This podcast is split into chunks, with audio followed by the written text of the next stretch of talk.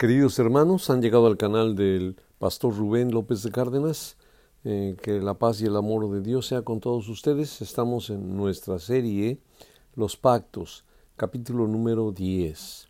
Vamos a revisar pues la culminación de los pactos, todo lo que nuestro Dios planeó en el pasado para que el hombre aprendiera a respetar eh, no solo las leyes que Dios le dio, sino aprender a respetar los tratos y comportarse como personas con responsabilidad.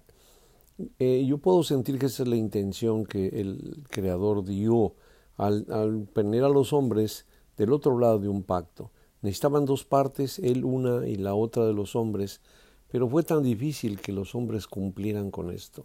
Entonces al final de los tiempos, cuando viene nuestro, nuestro Salvador a la tierra, él en persona toma estas responsabilidades. Como Él se autonombra el Hijo del Hombre, es el representante de todos los hombres en la tierra. Lo que haga, el Padre Celestial lo va a considerar como que todos nosotros lo hemos hecho. Y lo hemos estudiado, por ejemplo, cuando eh, en el bautismo, en su muerte, Él murió, pero automáticamente queda como si todos nosotros hubiéramos muerto y Él hace que todas sus obras correctas sean contadas para los hombres como que eran de todos nosotros. Ahora también Él viene a establecer los pactos de representando al hombre delante de su Padre Celestial. Vamos a estudiar mm, la carta a los Hebreos en su capítulo número 9. Eh, vamos a tomar dos porciones, si nos da tiempo esta tarde, eh, pero vamos, no nos vamos a mover del libro de los de la carta de los Hebreos.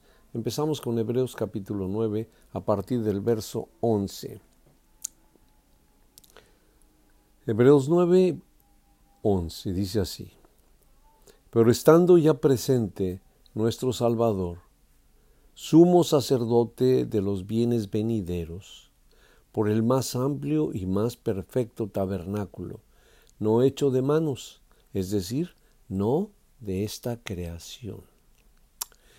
Y por su sangre, y por su sangre, Él nos va a venir a establecer unos eh, nuevos pactos. Dice el verso 12, no por la sangre de los machos cabríos, ni de los becerros, sino por su propia sangre. Entró una vez para siempre en el lugar santísimo, habiendo obtenido eterna redención.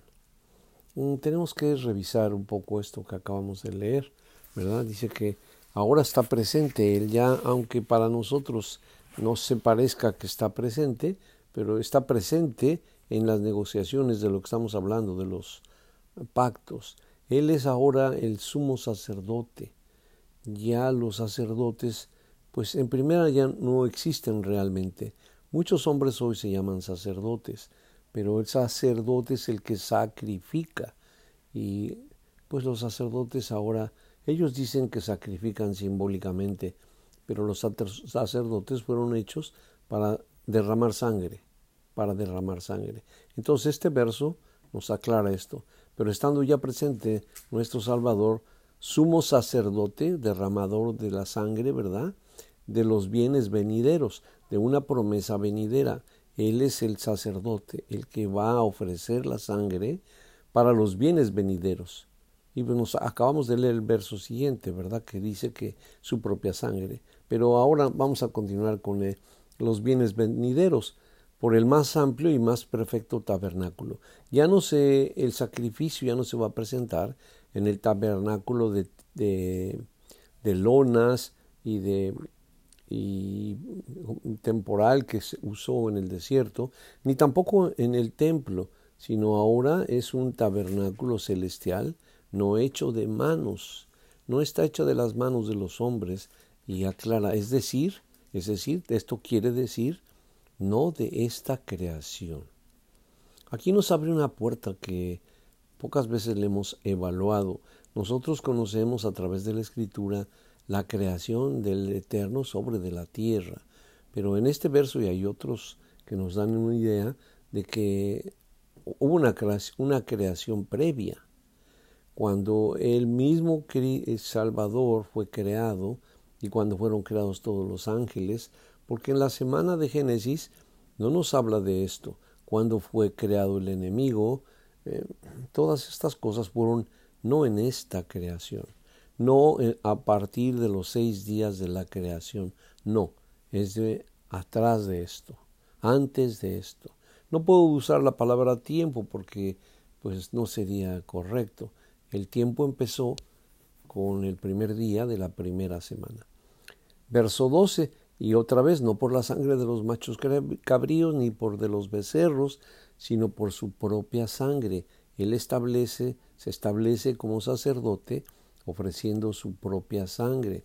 Y con su sangre, como entraban los sacerdotes al templo o entraban al lugar santo, al lugar santísimo, con la sangre una vez al año, una vez al año para presentar sacrificio a nuestro Dios, eh, para remisión y perdón de todas las faltas, para, y para purificación. Esto era algo excepcional que los sumos sacerdotes hacían una vez al año. Y hay siempre la historia de que tenían que estar amarrados y tenían que traer una, unas campanitas para que el pueblo supiera que no había muerto delante de la presencia del Altísimo. Nuestro Señor no tiene que hacer eso. Él entra una sola vez, dice, entró una vez para siempre en el lugar santísimo, habiendo obtenido eterna redención. Con una vez que entró, no va a suceder como con los sacerdotes, que lo tenían que repetir cada año. Él una sola vez y para siempre. Porque si la sangre de los toros y de los machos cabríos y las cenizas de la becerra, rociadas a los inmundos, santifican para la purificación de la carne, cuanto más la sangre de nuestro Salvador, el cual, mediante el Espíritu Eterno, se ofreció a sí mismo sin mancha a Dios.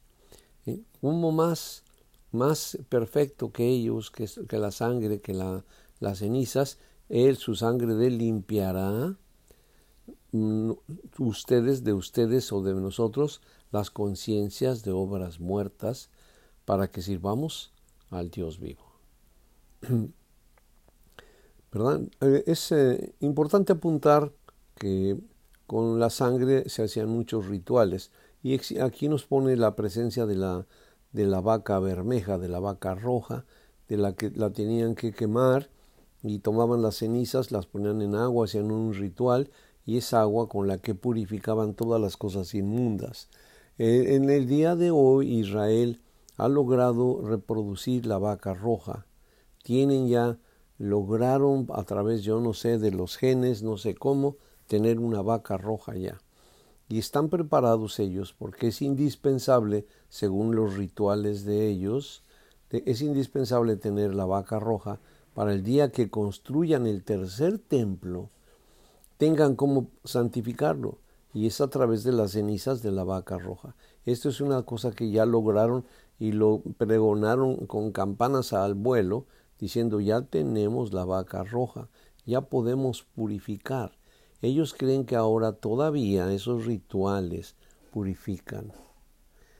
No hay otra forma de encontrar purificación que la que hizo nuestro Salvador una sola vez con su propia sangre. Porque, porque si la sangre de las vacas y del toro y esto purificaba, pues cuánto más la sangre de nuestro Señor, el cual mediante el Espíritu Eterno, dice el verso, se ofreció a sí mismo sin mancha a Dios. Limpiará nuestras conciencias de obras muertas para que podamos servir a Dios, estando purificados, estando limpiados, podemos servir a Dios. Sin su sangre no podemos servir.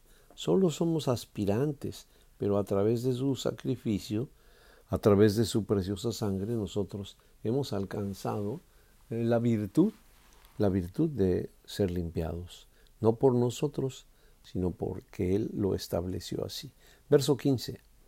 Así que, por eso, Él, nuestro Señor, es mediador de un nuevo pacto ya no los viejos pactos que se establecieron con los hombres, para que, interviniendo la muerte, muerte, para la remisión de las transgresiones que había bajo el primer pacto, los llamados reciban la promesa de la herencia eterna. Vale la pena repetir este verso. Así que ahora, ¿verdad?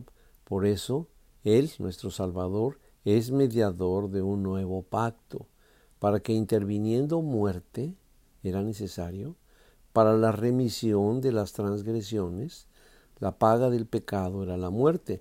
Solo con la muerte se podían redimir las transgresiones que hacíamos los hombres, eh, que hacían y hacíamos bajo el, bajo el primer pacto, que no podía limpiar las cosas. Eh, ahora los llamados bajo este nuevo pacto recibirán la promesa de la herencia eterna, de la vida eterna. Mm, dice el verso 16, porque donde hay testamento es necesario que intervenga muerte del testador.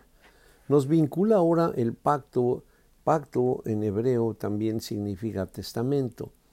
Mm, ahora está utilizando la acepción del testamento del hombre, lo que deja escrito una persona, un acuerdo que deja escrito en caso de que muera.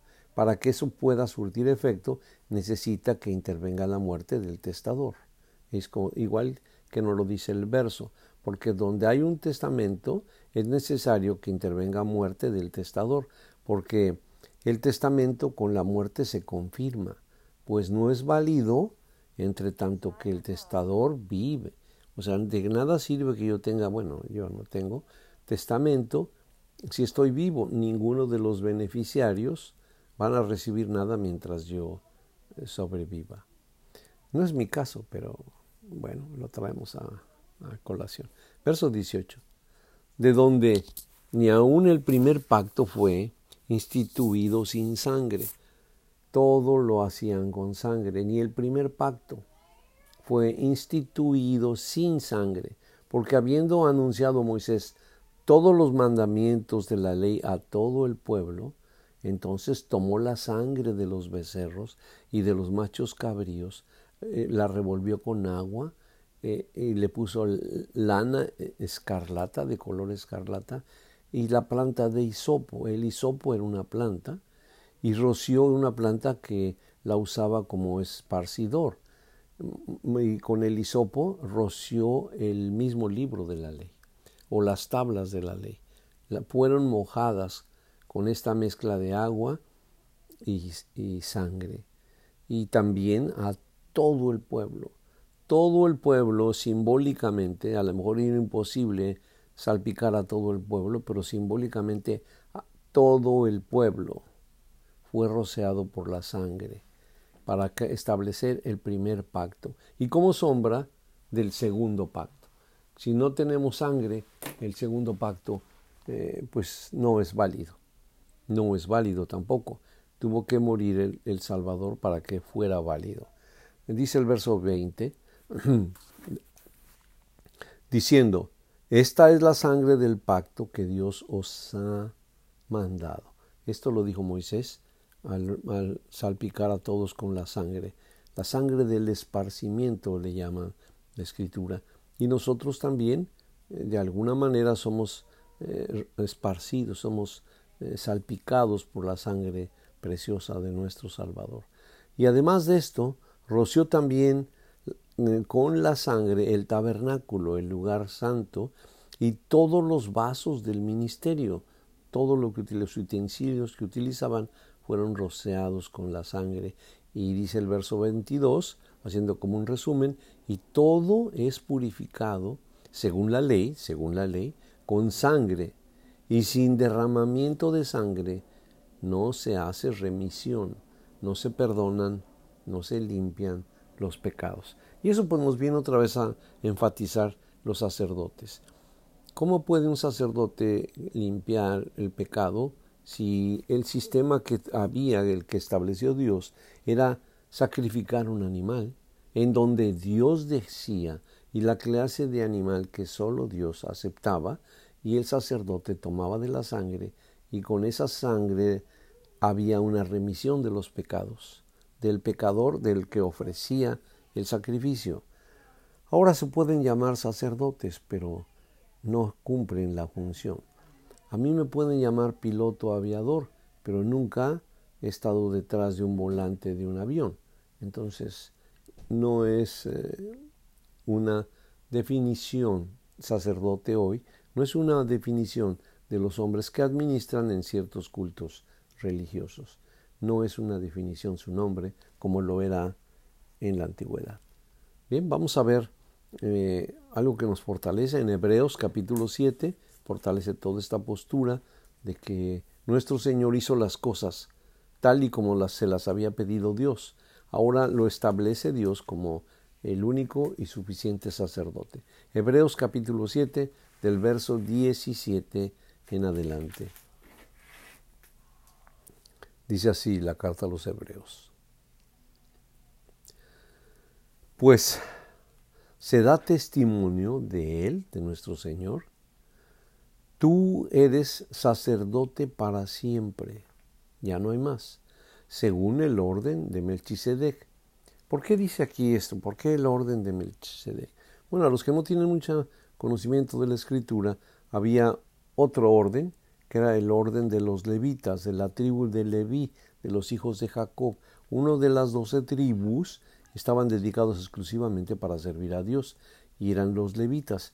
Entonces había la orden de los levitas, pero nuestro Dios tiene una orden eh, eh, diferente, que es la orden de Melchisedec, que no se hereda por sangre.